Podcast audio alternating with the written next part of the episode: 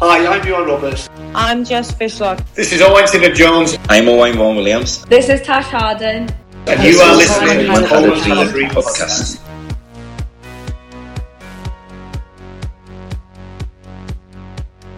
Hello, ladies and gentlemen, and welcome to the latest Coleman Had a Dream podcast. I am here with Ruth. How are you, Ruth? All right, doing all right. You? I am good, thank you very much. I'm looking forward to this. There's a lot of uh, a lot of football for us to talk about uh, in the next uh, there is. It's the next hour or so. it's it's been a busy few weeks, and there's more to come, which is great. Exactly. I mean, I, I'm obviously tempted to start with uh, with Newcastle's pummeling of Newport in the in the League Cup, but uh, I think we'll save that embarrassment for another day. Uh, as, as, as Steve Bruce's Magpies are flying high. Anyway, um, And we and we we know which side you're talking about as regards the embarrassment, don't we? Oh, no question there. I, th- I think John Sem- Shelvey only tried for three minutes, and uh, and one of them was when he was taking his penalty. Bless him. So yeah, very lucky for Newcastle, and uh, I'm uh, I, I feel for Newport. I really do because they were the much better team. But uh, it is what it is. I'm not gonna I'm not gonna complain that uh, that my team are in the quarterfinal of a cup and currently sixth in the league, which is ironic considering we are dreadful at football. But anyway, I uh, I digress before we've even started. Um, we are here to talk about the Wales squad and, of course, the upcoming games: the friendly against England, and then the two Nation Leagues ga- League games. Sorry, against Ireland, Republic of Ireland, and Bulgaria. First of all, Ruth, uh, let's get the basic stuff out the way. I think it's safe to say we're disappointed that Doidge isn't in the squad. Yes, it it seems a, a strange setup. Um, you'd have thought with with three internationals coming up, if there was ever a point that you could kind of bulge the numbers in the squad a little bit more, it would be now. I noticed England had called up 30, for example. Um, and I, I, I just feel for the lad. I think that he, well, he can't do any more. So at, at this point, I think he's just he's just got to get his head down and, and enjoy his his, his play at, at Hibs. And uh, and unfortunately, it looks like any opportunity he might have had has passed. Uh, it just seems shocking to me. Uh, I mean, that's my first question. Really, is do you think that for him and, and possibly Vokes as, as centre forwards, as as Vokes has missed out as well, do you think that is barring injury, obviously their kind of race run in regards to the Euros? I think it might be. I, th- I certainly think for Doidge because I think you'd have you'd have you'd want to look at him, and this seems the obvious opportunity with with three internationals so close together. Um, Vokes, I, th- I think there may be a point where his experience might be useful, um, if particularly if you have some some bad injuries. So perhaps not for Sam, but I I do feel for Christian Doidge. I think it's it's very difficult to look at what else. Um, what other, what else he could have done to make a good case for being called up? I mean, I guess at this point you'd have to argue that Giggs just doesn't fancy him. Maybe thinks the the Scottish League isn't a high enough standard, um, and I guess that maybe he's happy with what he's got as the, what's looking like the likely three to go of Hal, Tyler Roberts, who I will argue all day is the striker, and uh, and Kieffer Moore. Yeah, I mean th- that's what it looks like, and um, and if you don't want to adjust that at all uh, within a 27 man squad, uh, then I, yeah, I think time has time has gone. Sadly. I'm going to have to agree with you there. Um, one thing that you mentioned uh, when the squad came out was that we kind of look a little bit light at centre back. Obviously, we've not got James Chester. It looks like, considering the numbers anyway, that Ampadu is going to play as a centre half rather than a centre midfielder. Um, why do you think he's gone that way, especially when he hasn't picked uh, Ash, who I, know hasn't got a club, but you know uh, James Lawrence has just gone to St. Pauli. Um, it, was I, I don't want to say mystifying, but I, I was a, a little bit surprised the lack of numbers at centre back. It's not not so much numbers I was thinking as experience, really. Um, I can see why Rhys Norrington Davies is an interesting option. He, clearly, he's been playing well, um, and he, he's he tends to be a left back, but he can actually play right across a back four or five. So I think his his versatility, Neco's ability to play um, both right and left back if he had to. Um, I mean, it wouldn't surprise me if somewhere in this mix we see Davies playing as a, as a centre half. Ben Davies just because of the way the numbers have worked out. Um, without Tom Lockyer, though, um, who does seem to have an ankle injury, although it hasn't had much coverage, um, and James Lawrence only just, literally just transferring back on loan to St. Pauli.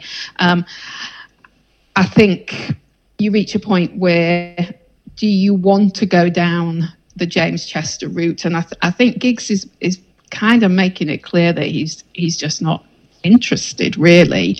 Um, he's got he's got these youngsters he wants to blood, and I can see the purpose in you know getting Cabango in again and giving him obviously more than the whatever one or two minutes he had at the end of the at the end of the game in the last uh, the last window. Um, I wouldn't be surprised if Ethan ends up playing a mix of roles across the three games. Yeah, um, you know, centre half, centre half in one, defensive mid in another. Um, so I, I think if you look at Giggs's sort of modus operandi, which is not to stick with the Ashleys of the world, not to use Sam Vokes of the world. I can understand on that basis why he hasn't brought James Chester in. I think it's Chris Gunter's inclusion is is interesting. I wonder if he's there as much because of the lack of experience elsewhere across the players that he's chosen that you know you can take 27 in the squad you might as well have chris there but that's a bit surprising all things considered I do wonder if perhaps he's kind of looking at Gunter in that sense as uh, as someone who can play centre back because he has played there before for Wales or on the right hand side of a three.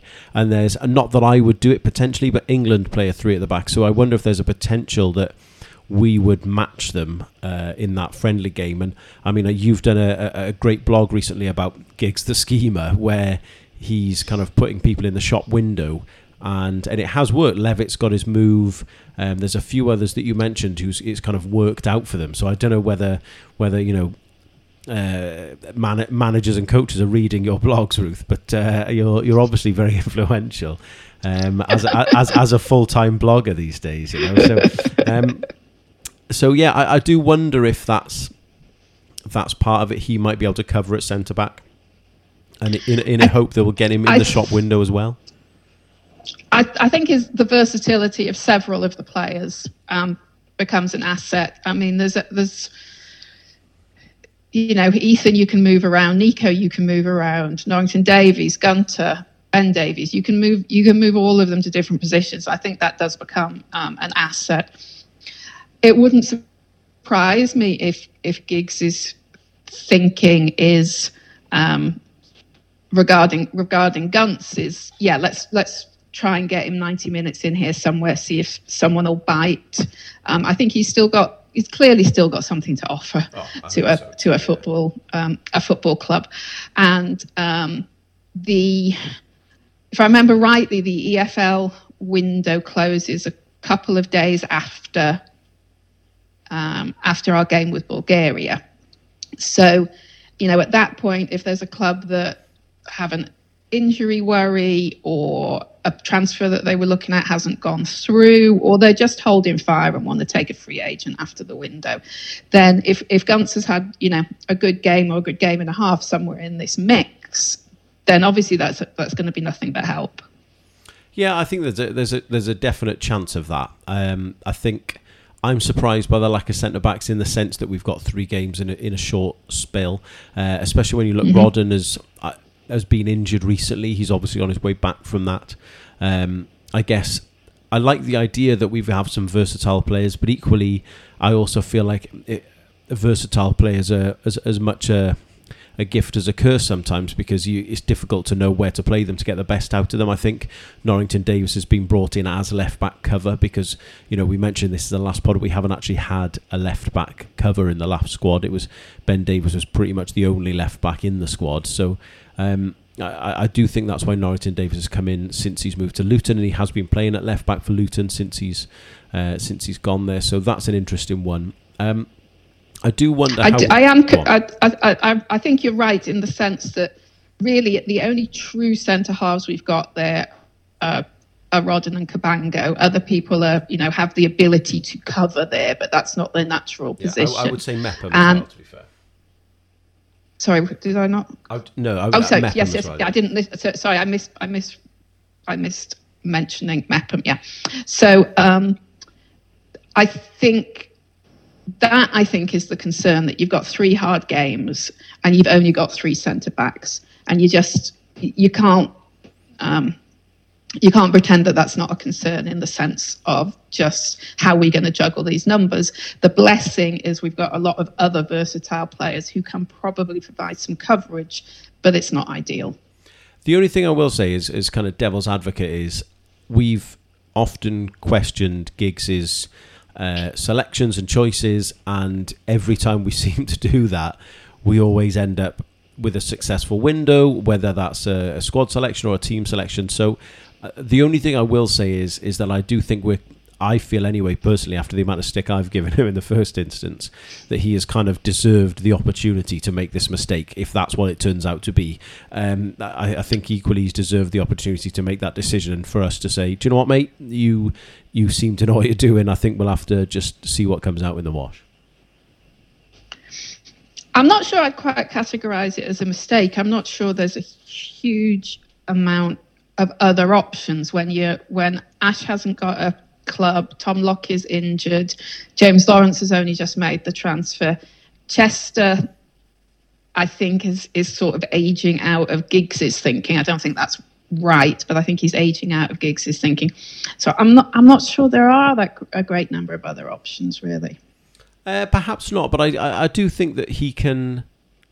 There are options available to him in this instance. Like James Ch- Chester doesn't have to go to the Euros because he was in this squad, but in the short term he could serve a purpose. As could Ash in terms of getting him in the shop window. So I, I do see what you're saying. I think it's uh, it's an interesting set of circumstances for sure, and I do think he's been a little bit inconsistent in terms of talking about.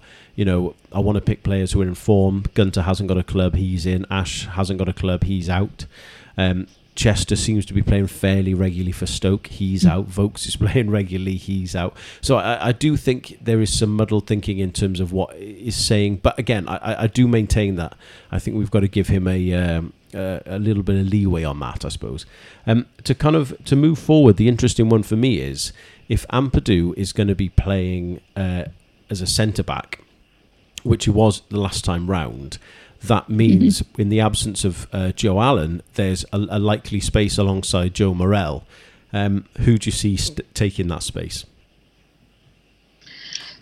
It's a it's a difficult one because I I do think that's actually quite an area of concern because, as you say, Ampadu is likely to be pulled back into Central D at least in some combination of the games. Um, I can see Giggs going with probably all four of them in some combination. Actually, if you think of it as um, Morrell and Vaulks and Smith and Levitt, I mean, on occasion, people have pulled Ramsey back into that more defensive midfield as well. I, I, I don't see the worth in that. I think you you find a way with with those four players plus Ampadu. Um, I think um, I can see him starting with Morrell and Levitt the the way he did in the in the Bulgaria game. I mean, let's let's jump slightly ahead. Uh, in that case, let's let's look at the the England game because I'm intrigued to know how you think we will line up against England before we kind of do a full preview of the England game. And I say that because I was chatting to my palos today um, about who's going to start and, and, and what. And, and I do think there's a big part of the England game will be it's kind of to an extent been prearranged in my my kind of humble opinion as a as a B international again and I'll get into the the why I think that further down the line but I, I do think it'll be interesting how he sets up there because I do think that Hennessy won't start I do think that Rambo might get pulled back into that kind of more central, maybe not holding, but at least deeper midfield role. Um, so I'm intrigued to know how you think we'll line up for that game. I think there's a there's a kind of how I'd like us to line up in the sense that I just want us to shrug our shoulders and put eleven out there and treat it as a proper friendly. um, and not get caught up in the whole "oh my god, it's England" kind of thing. Um, I think when you've got three games this close together, and two of them are clearly far more important than the third, you should treat the third one appropriately, which is basically almost as a run-out training session. The difficulty of the difficulty, of course, is that mentally it's difficult to do that in any scenario, and it's difficult to do that against England. Um, but I'd almost like to see us put out a B team, and I, I, I wonder whether that's kind of the arrangement that um, Giggs and Southgate have set up because Gig, in fairness, England don't really need this extra fixture either. You know, they're going into games against Belgium and Denmark. They've got other, they've got clearly other priorities as well. Um, they, like us, have to have this third fixture, um, so, so they don't want a heavy. Um, a heavy game either. It's obviously easier for them to put out a B team and to be far closer in quality to their A team than it is for us to do that. But I think we're getting closer to being able to do that. I agree so with you. Oh, I'm kind of I'm kind of hoping we just put out a B team or you know some version of a B team really, which would mean you know Davies in goal, perhaps starting with Hal rather than Kieffer Moore, um, having you know Johnny Williams doing that sub for Ramsey role, y- maybe play Will Vaulks and Matt Smith as your defensive pair, give Neco a whole game, give Norrington Davies a, a a cap. You know, I, I just think there's there's opportunities to actually uh, just take it as a light game. I mean, yeah, there's a lot of things I agree with you there. I, I, I think I would probably be playing Gunter on the uh, right back just because I think he. That's the reason that Giggs has included him is to is to is to fill the right back slot for that game. And it's interesting, like you say about the England squad being um, kind of uh, uh, their B squad obviously being full of quality. But I, I was kind of doing my uh, my relative research, and I was going through and I was and I was kind of looking at the squad, and you actually think, yes, they've got some headline players, you know, in in, in Kane and Sterling.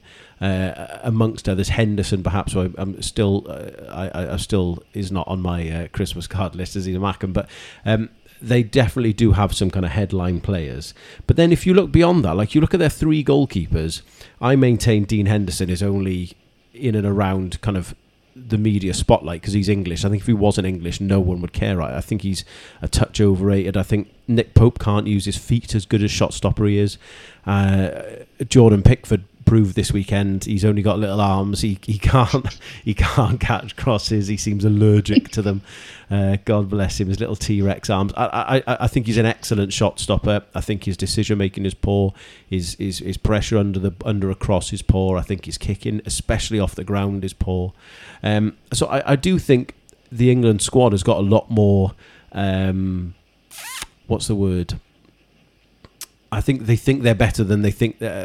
Everyone thinks they're better than they actually are. I think you know Trent Alexander-Arnold, absolutely fantastic player, and their backup right back is Kyle Walker. I mean, you can't argue with that. That's brilliant. But then you know centre half, you know Michael Keane. Beyond that, who else? Conor Coady. I mean. I don't know. I, I, I, if we're going to play a B international, I, I, I don't think there's. I, I don't think we're a, a great deal. I don't think there's a great deal to be threatened about, in my opinion. Obviously, you know they've got they've got some presence in certain parts of the pitch. Jadon Sancho is a is a fantastic talent potentially in the future, but I don't know. I, I think a B international would actually be really interesting, and I think it would really suit our. Um, our outlook, if you like, to play a B international because I think it would prove to a lot of our players and to a lot of other people that we actually have quite a deep squad. And I think I, I would fancy us to give them a game if it was a B international. I've got to be honest. Oh, I don't disagree with that. Um, I think, as I was saying, I think we're we're nearing a point where the notion of a genuine B team is is realistic. Um, you know, we, there's a there's a couple of injuries looming that would, you know, obviously proportionately affect us more than uh, more than an equivalent might affect England.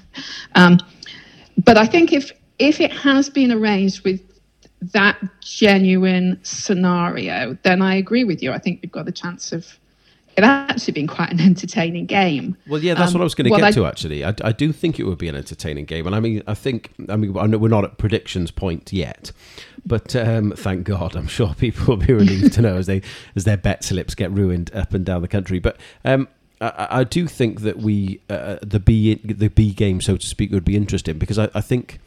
As I say, we have a deeper squad than people give us credit for, and I think that would be a big thing for Giggs to say as well. You know, you're, you're fighting for your place here, and you've got an opportunity to prove opportunity to prove yourself against England, and um, who, let's be honest, you know, I know we we don't like them, but they are a very very good outfit, um, and I do think in the same way to us that our um, our eyes are probably on the two later games as theirs are. But I mean, you certainly don't want to go out and get you know get pumped by someone because it does make the next two games that bit more difficult. Then Yeah, I mean, I think that's the danger for us. I, th- I mean, I think for us to put out a team over the three very congested, um, if they were three competitive games over such a congested window, that's a that's a hard ask for us with the with the the relative strength of the squad.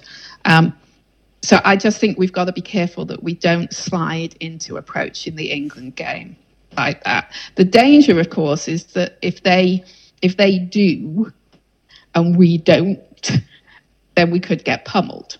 Um, but I would hope that Giggs and Southgate have had enough communication that that that's not on the cards because it doesn't serve either team well um, if they go out and it just, bec- you know, if they go out with their A team and we put out a B team, then it just becomes a preseason run around for them, which doesn't achieve anything, and it hurts us. It hurts us. Um, so that's to no one's benefit. Us putting out a strong team and them not really doesn't help either because we're going to pay for it later in the week. So I mean, I think it's it's a game too far in so many levels. It's a game we don't need. But I think the one way we can make it work for us is if both sides basically treat it as a P international. Yeah, and I'd be surprised if that if that isn't the case because I mean, looking at England's games, I would make the argument as well that they probably would want to do better in the Nations League than they currently are. They're second in their group. Uh, they're behind Belgium, and Belgium is one of the two games that they have. That's their first kind of competitive game after us, and then they have the Denmark game, which they drew last time. So I would say they probably just want to get us out of the way in the nicest possible sense, um, and kind of concentrate on the on the real games. As do we. I mean, I will say that I did a, a poll on Twitter. About 400 or so people got involved, and the outcome was 17% would be would prefer to beat England, but lose the other two games, whereas uh, the remainder, 83%, would obviously be happy to see us lose to England but win the, the final two games. So thank you to everyone who got involved in that.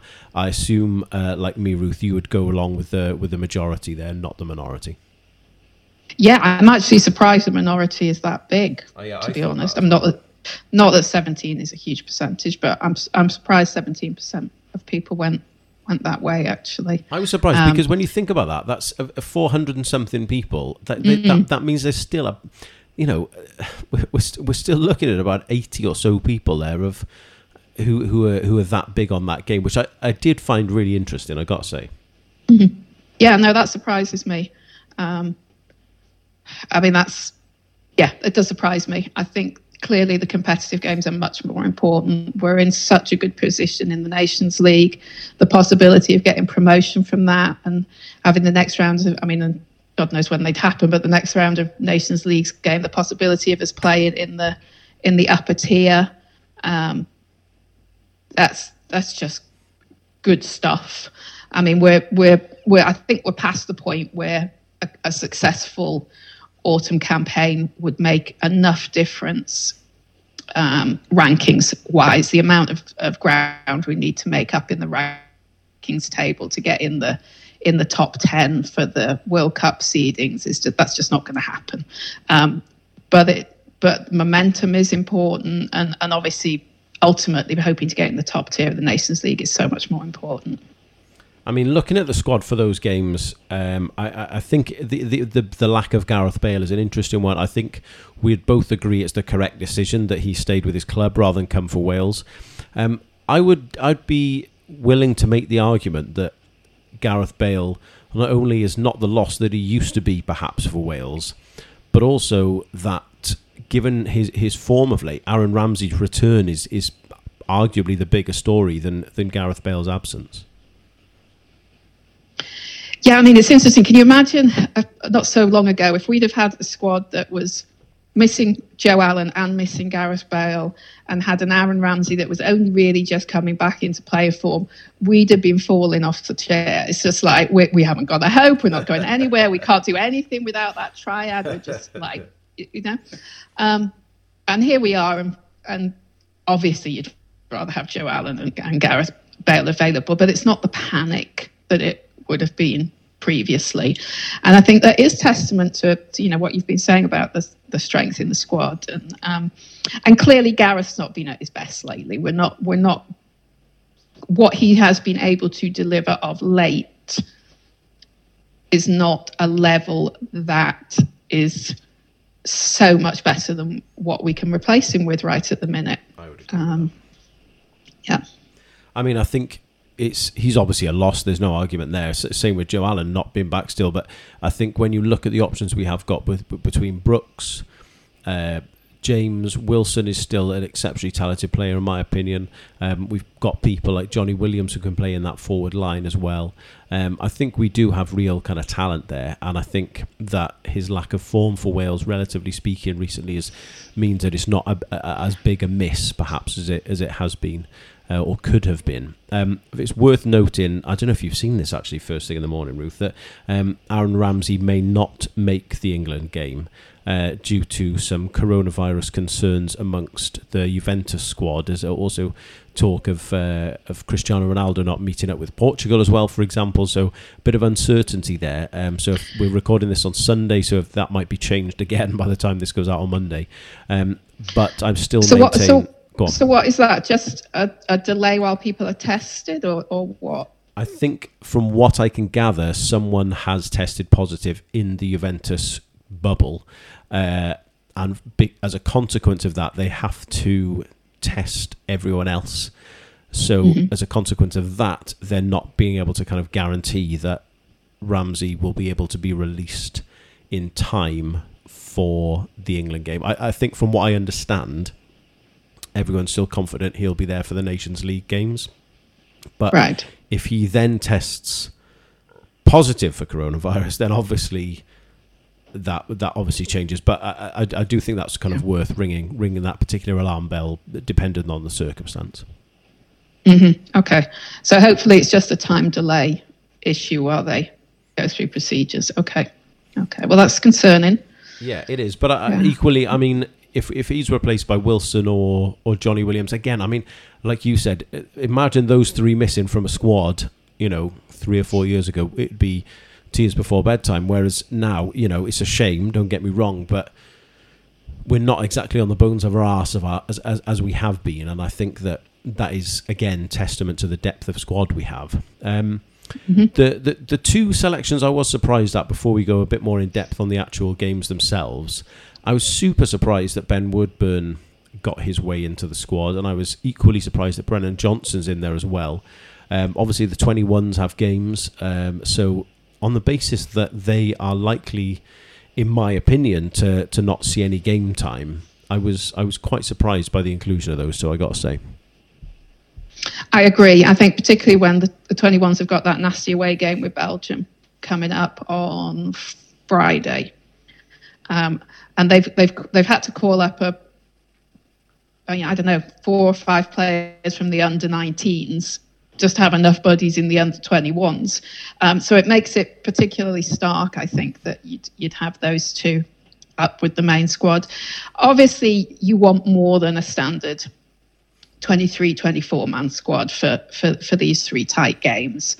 Um, and the the two of them must must have made an impression when they were called up late in the last window because they were the same two that were pulled up last time. So I th- I think it's just another example of the of the conveyor belt. And I think it's going to be how it is. I think there seems to be an acceptance that the age groups are going to be sacrificed upwards um, in the in the sense that you know the, the 21s have got this important qualifying game, but it's it's clearly not a priority in itself. It's it's a it's a brick in a much bigger wall, and and it's you know there seems to be an acceptance that that brick might wobble to strengthen somewhere else. I'm kind of intrigued. I'm not sure that. it's right. Yeah, I was going to say because I, I do think a lot of our current successes come from getting people, yes, into the senior squad uh, relatively early, but also that that unity that we had in that 21 squad that a lot of them graduated to the first team at the same time, I think had a real effect. And I, I do wonder on the of the.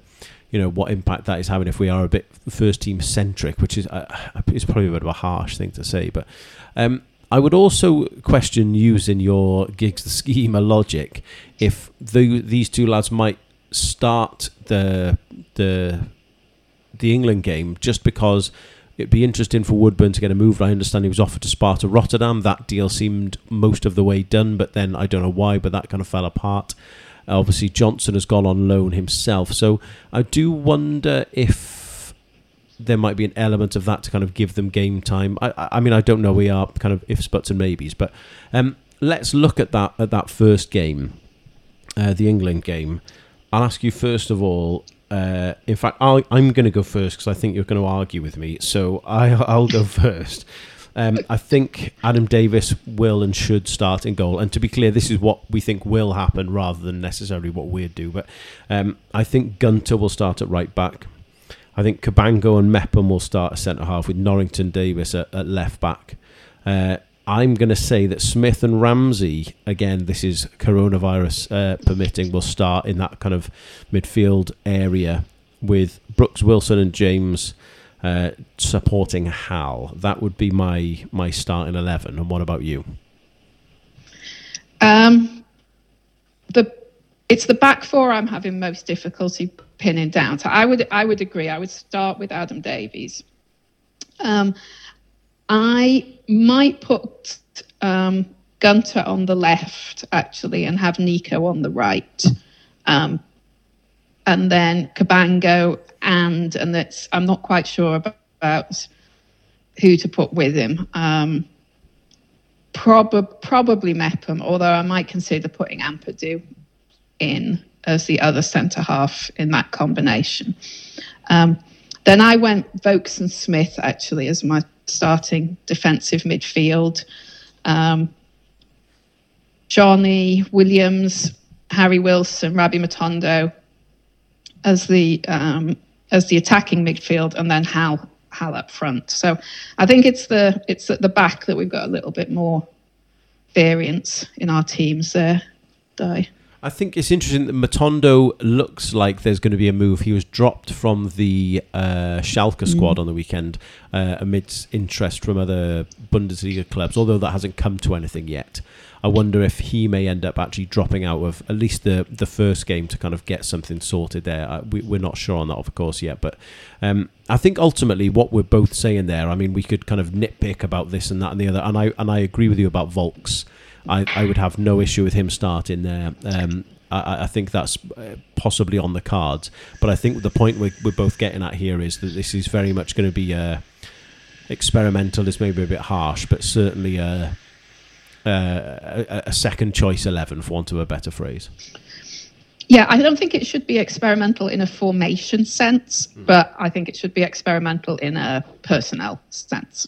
No, I would agree. I, I would agree with you entirely there. I think I wouldn't have gone Neco at right back because I think he may end up starting one of the other two games. I think Neco will start one, and I think Roberts will start the other. Um, to stick with the England game, assuming that we think there's going to be a uh, a, a B international vibe about the whole situation, um, let's get stuck into our least favourite thing and talk about predictions. Um, how do you think we will get on? I've gone for a 2 1 defeat for us um, because I just think ultimately that's just a, a sort of, um, it's almost a step just a little bit too far for us quite right now to go on this entirely B road route.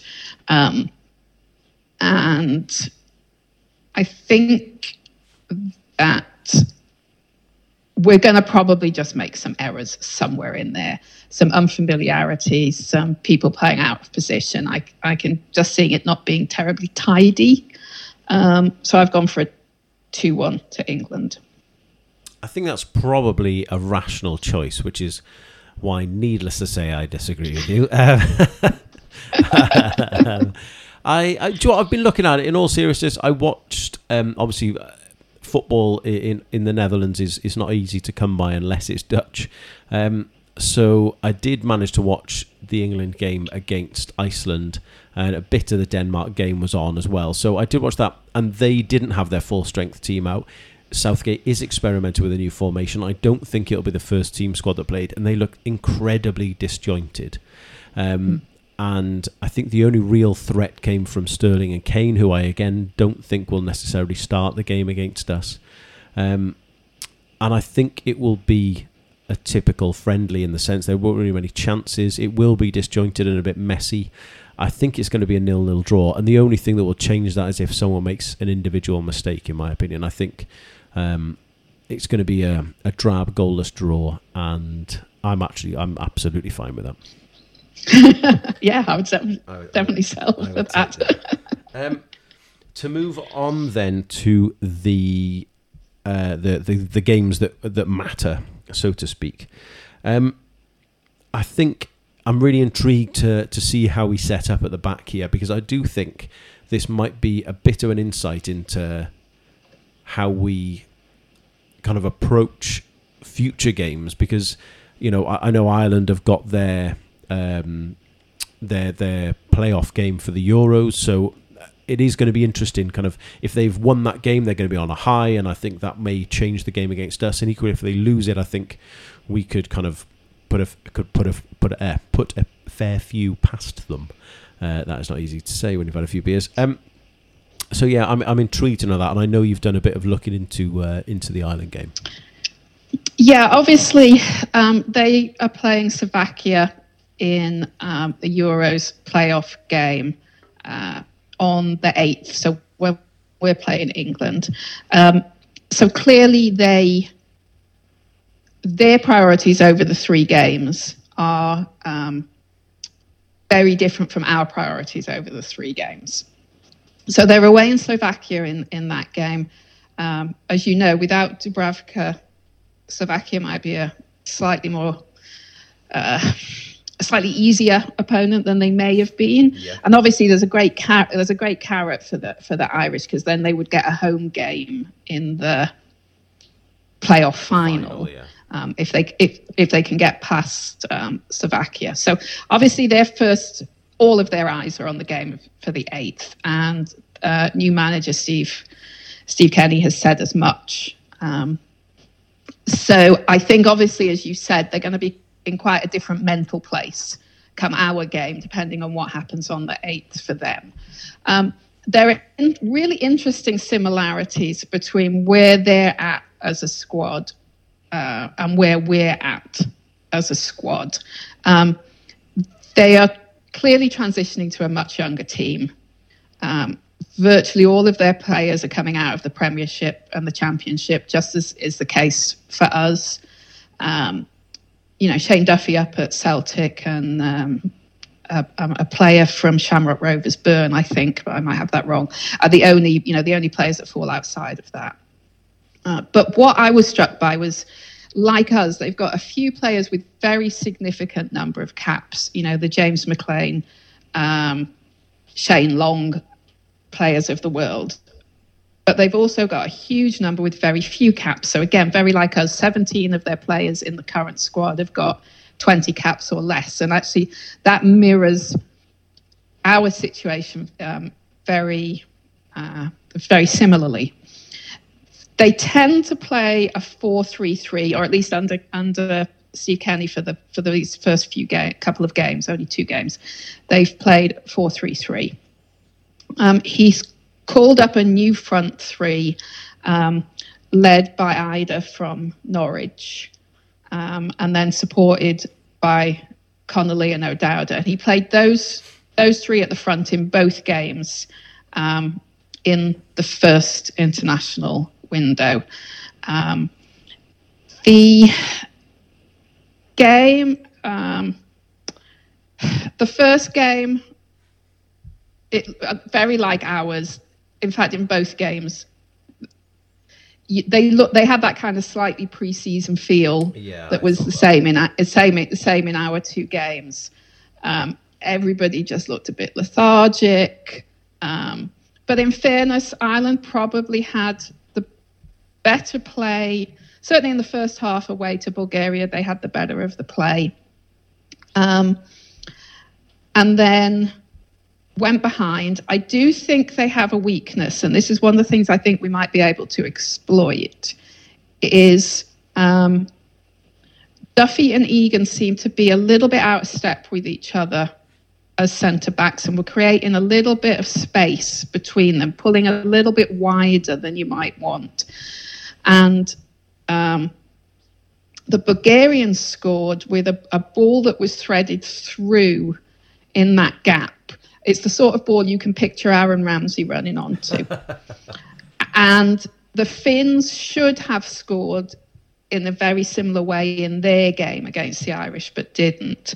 Um, and I think that's something we'll want, we'll want to look at how how we can use that. Whether it's more holding up and Ramsey running on, or it's Ramsey threading that ball through to Hal, or you know some combination of that. But I think I think there's something there we can we can look at and work on.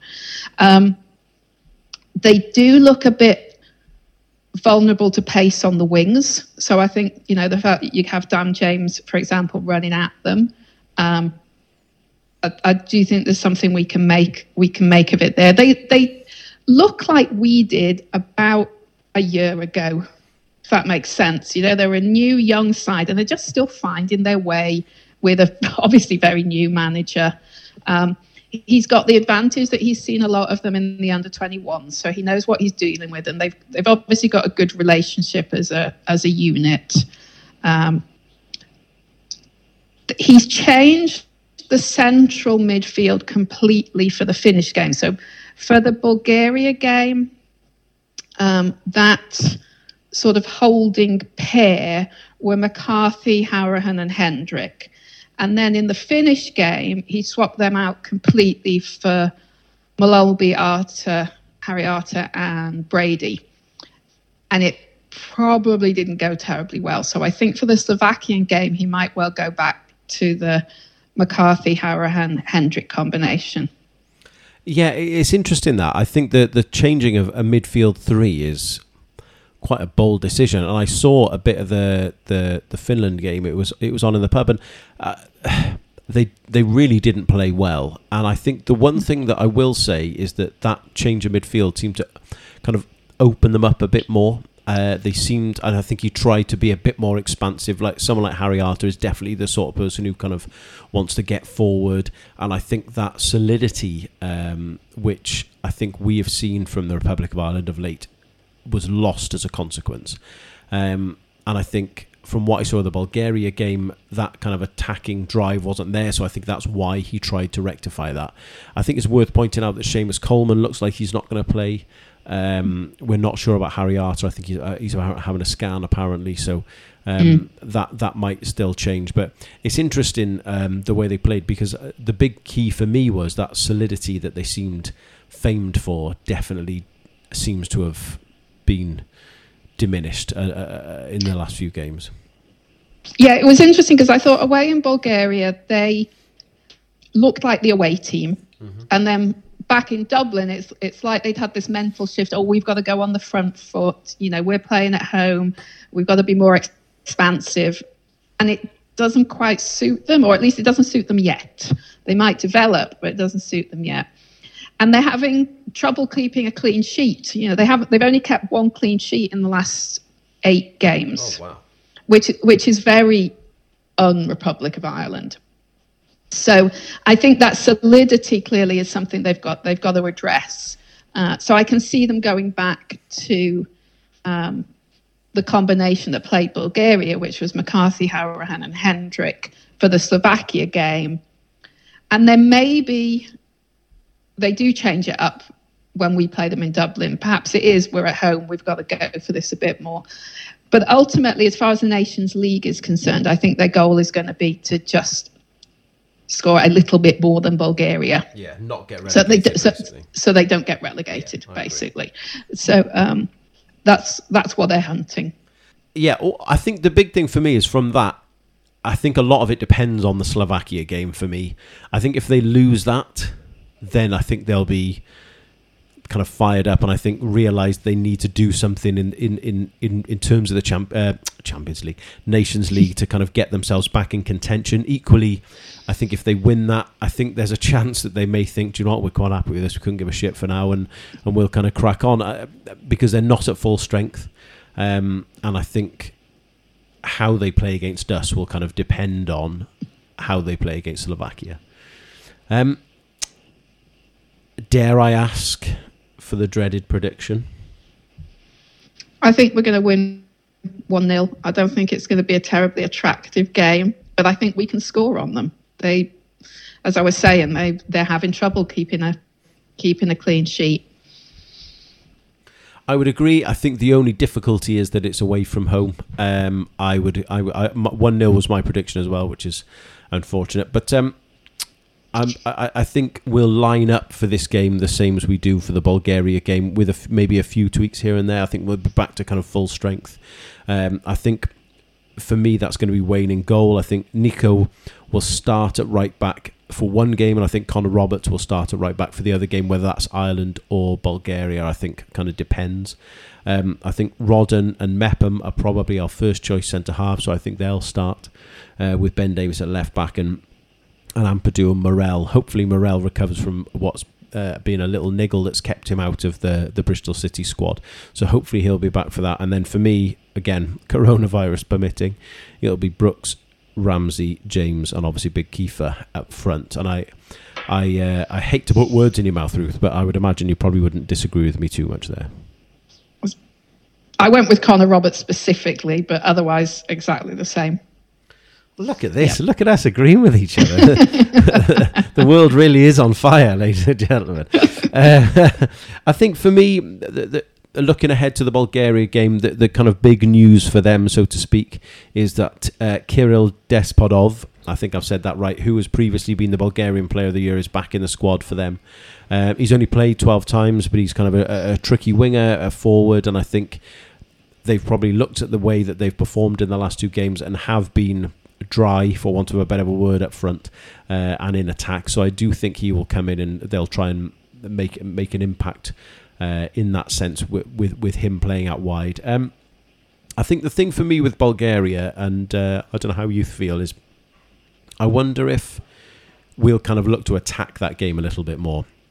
Because first half against them last time out, I thought we looked very weary is perhaps is perhaps the wrong word, but I, I feel like that's the that's the best way the kind of performance looked. Yeah, I mean we were we were snoozing our way through that first half in in particular at the CCS, weren't we? Um, it's the most kind of heavy-legged I think I've seen us play in quite a while actually. Um, so I think we would definitely have more more momentum in in the Bulgaria game um, than we saw in the home game. I would imagine because it's everybody's just in a better position to play football right now. They're a month they're a month into the season proper. Um, I do. Obviously, we are capable of beating that team based on what we what we we saw in Cardiff, but they're very organised and they're very hard to break down. The Irish found that, despite having probably, as I was saying, the better of the play, they didn't really take the take the opportunities, and the, and the Bulgarians. Well, we saw it in Cardiff as well. You know, the number of fouls and free kicks that were given away. They they know how to disrupt a, a game, and they know how to disrupt play. Um, so I can see it being quite a yucky, heavy antagonistic sort of game not not a nice football game. By any means it's kind of you know it's what they're what they're renowned for. I feel Um, like I feel like the word "yucky" is definitely the reason that people have uh, subscribed to this podcast. this is the sort of top quality football analysis you don't you don't you don't get on the They know Times or the exactly Telegraph what podcast. the irony is, though, that people know exactly what I mean as well. Um, uh, I will pull you up on one thing there, uh, other than your use of the word "yucky," um, which is I, I don't think they are actually that stubborn, and I think what the thing was is that I think we allowed them to be stubborn.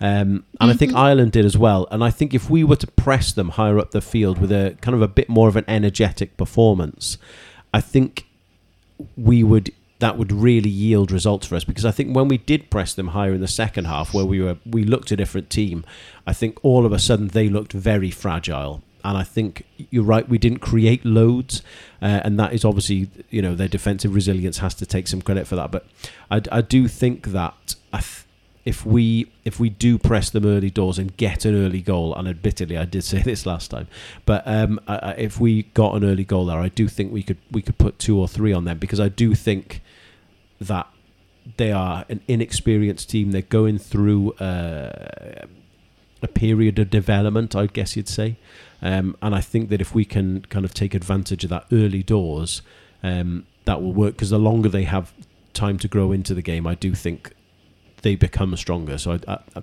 I would kind of pull you up a little bit, perhaps, on that. I see what you mean. I think I was thinking that as soon as we start to run at them and press them and up the tempo of the game, they just come in with more fouls, more uh, elbows, more uh, ragged play, well, more play to to make our play more ragged.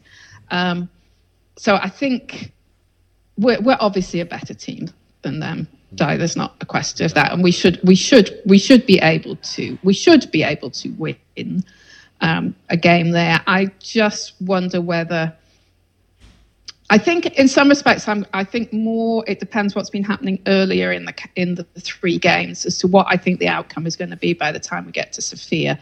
If we've ended up playing a serious game against England, a really heavy, dogged, kind of typical British Isles type game against the Irish, and then there's that long flight to Sofia. We've got three away games. I just wonder whether we're just going to reach a point where it's just like, oh, really? And we're not going to have that tempo that we need to overcome the kind of doggedness that the Bulgarians have.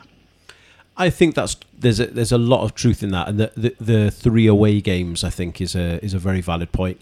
Um, I would also argue that Bulgaria will have probably uh, spent their spent their chips, if you like, in the first game, mm-hmm. energy wise. So by the time they get to us, they'll be in an equally kind of drained situation. I also think that looking at it, if we're kind of brutally honest, they will probably look at this and this set of fixtures in a different way to us. I think realistically, the qualifier for the Euros is everything to them. I mean, looking mm-hmm. at our group, yes, they're bottom of the group, only by a couple of points because of, you know we're only two games in. But it's only a six-game group either. They're probably looking at that, thinking, "Look, are we going to win this group? Get to the top of the of the Euros of, of the World Cup kind of playoff queue?" Probably not. Whereas for for us, that third game really matters, and I think if we can look at that as if, you know, we we take six points from this, we are all but home and hosed really um, for that for that World Cup playoff spot. I, I don't know if if maybe we get to that point and they just think, oh, so, you know, we've won our Euros qualifier. We sort of I don't want to say can't be asked because they're professional sportsmen, but. Um, but sort of, you know, it doesn't matter so much to them. So I do think the early goal would would, would change things if we can get it. Of course, I, I, I appreciate what you're saying that the tiredness would uh, would certainly have an impact on everyone. Yeah, agreed. Um, yes, like Ireland, their their gaze is, is elsewhere. Their gaze is the first the first game, um, and and clearly the psychology of what happens in that game is it's going to have an impact in the remainder of a remainder of the week, and that can swing either way. You know, you can you can win the game and qualify and shrug your shoulders about the rest and be and be concentrating on November's game, or you can win it and have momentum and you know want to be determined and be playing for your place and all that sort of thing. So you know it can go either way as well. No, that is true, and I, I think a lot of it does rest for Bulgaria and Ireland on what their what the result is first time round for them. I think after that, that does kind of change the perspective for everyone uh, for those two teams. Um, so far, you've gone two one defeat, a one 0 victory. For those of us who like losing money, how are you? how are you predicting the last one? I've actually, I'm actually going to go for a one-one draw, just because I think there's so many variables in this. The wear and tear on us, the wear and tear on them, their psychology after their playoff game, the three away games for us. And I feel like we've been riding a little bit of a bubble recently. This run of results, you feel it's got to, you know, there's got to be a break put on them at some point. And I just wonder whether this is is the game. Um, so I've actually gone for a one-one draw. I think the bubble will burst in, in all reality if I'm uh, hand on heart against England, and then uh, from there we'll be able to focus on this. For me, I think we'll do what we did at home.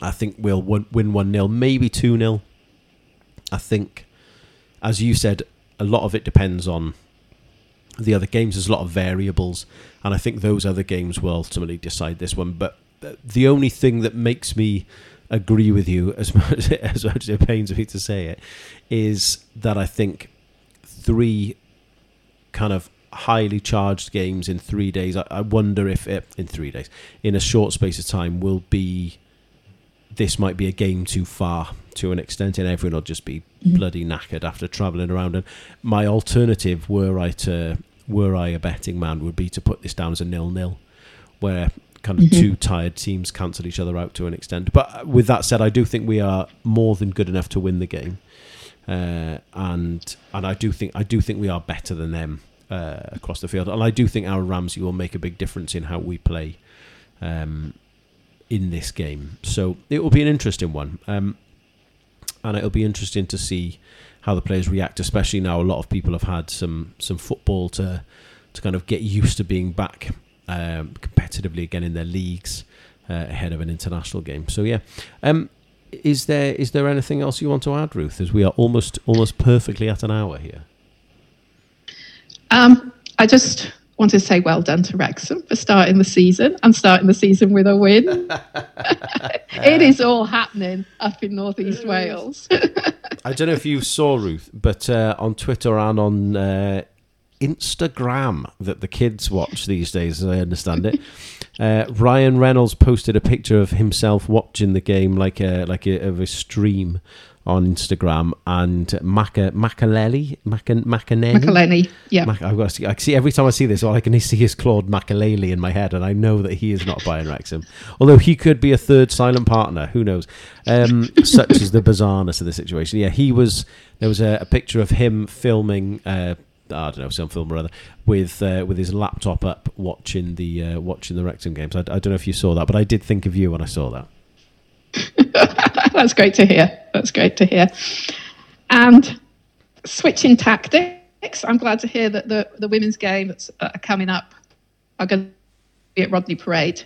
Um, I think that's a that's a, a nice comfort in, comfortable environment for the girls. I know that the practicalities of holding them at, at the CCS would were, would have been tempting, um, but I'm glad I'm glad they're they're going for for Rodney Parade for that.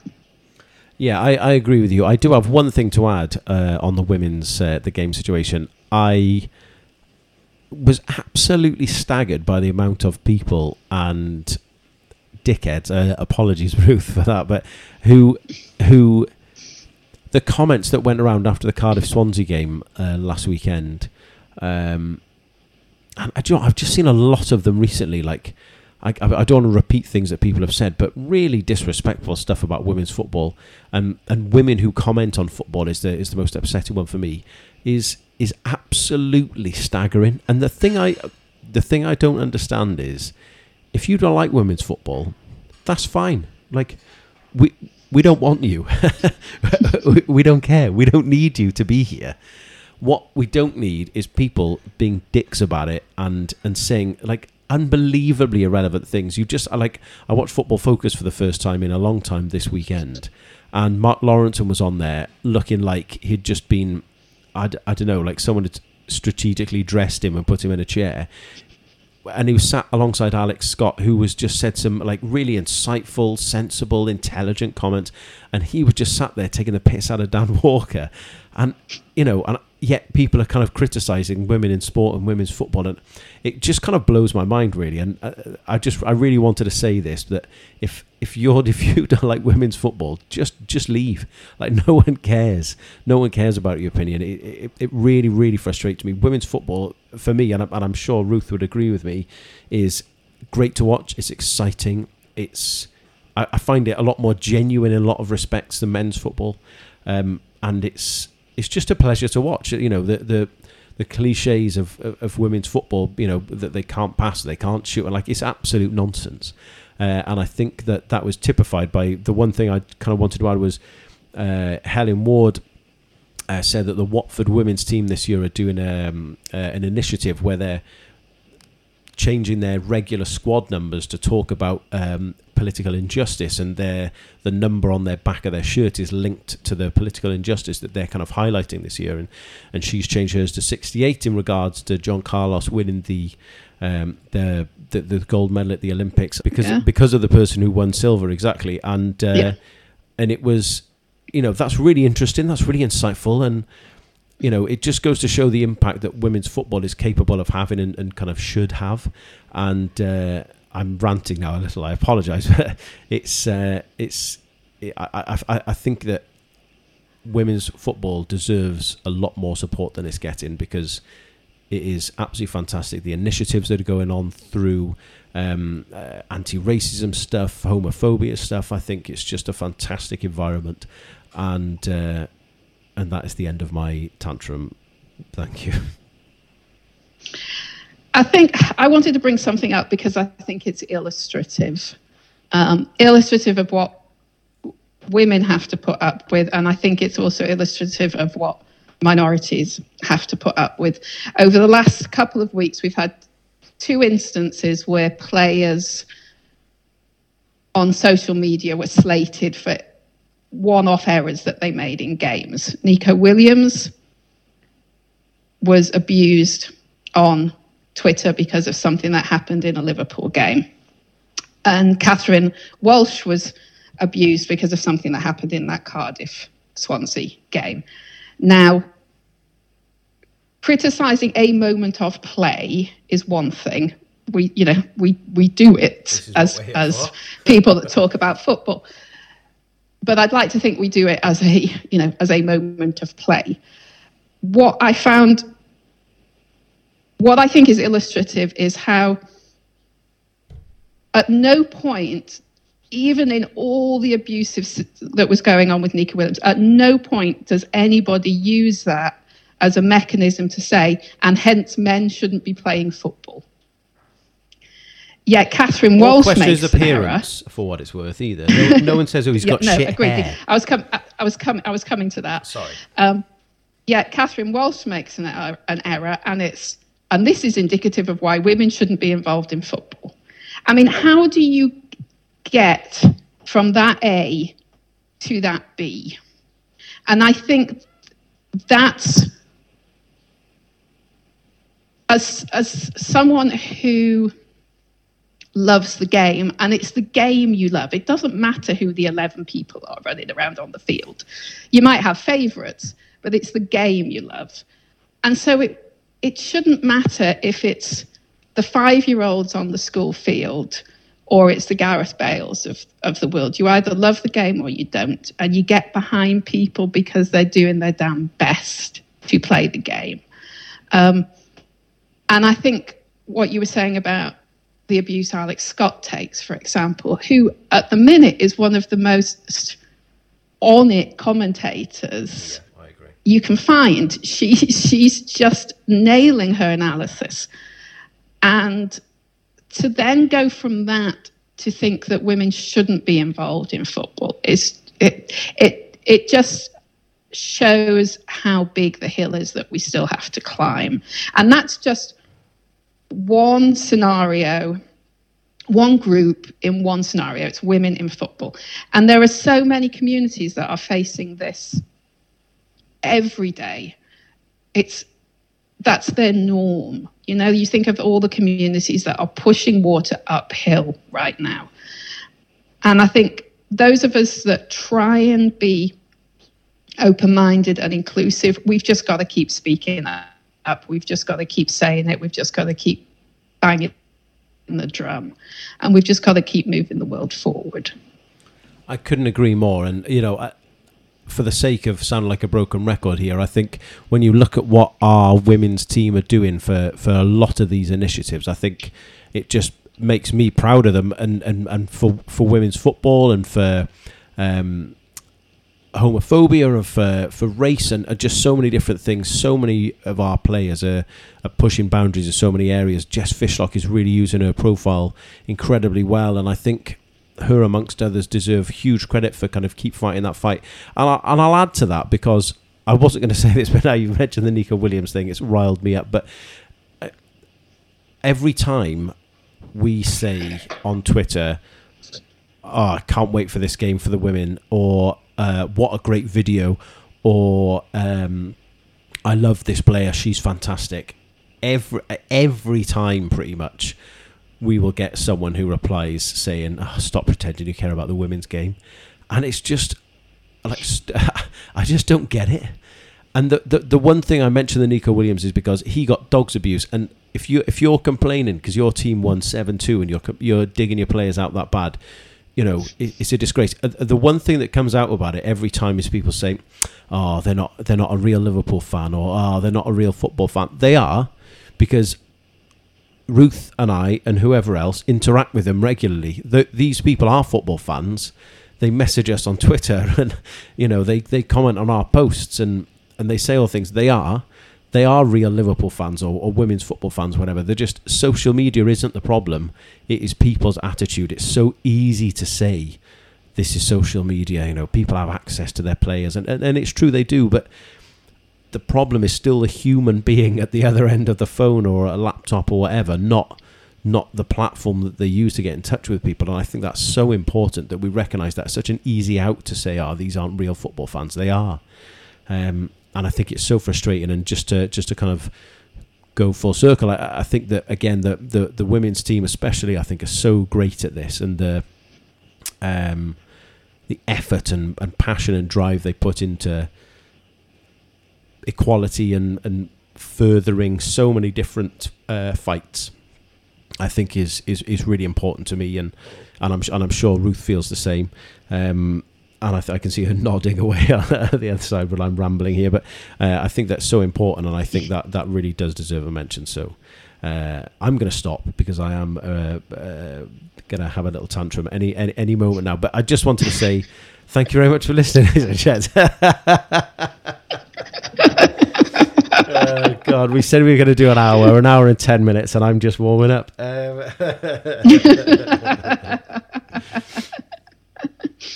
okay.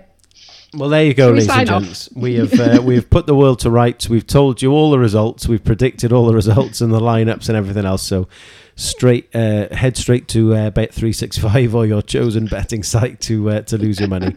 Uh, thank you very much for listening. We will be doing a pod after the three games. Uh, rather than after each individual run. Ruth has got a fantastic blog out at the minute, the Giggs the Schema blog, which is on the Welsh Football Fans website, so please go and have a look at that. I will be doing a blog that will go out on Sunday. I have no idea what it's going to be about yet, but I'm sure it'll be a cracker, so please read that. Uh, thank you very much for listening, ladies and gentlemen. Enjoy your week and come on, Wales. Goodbye. Bye bye.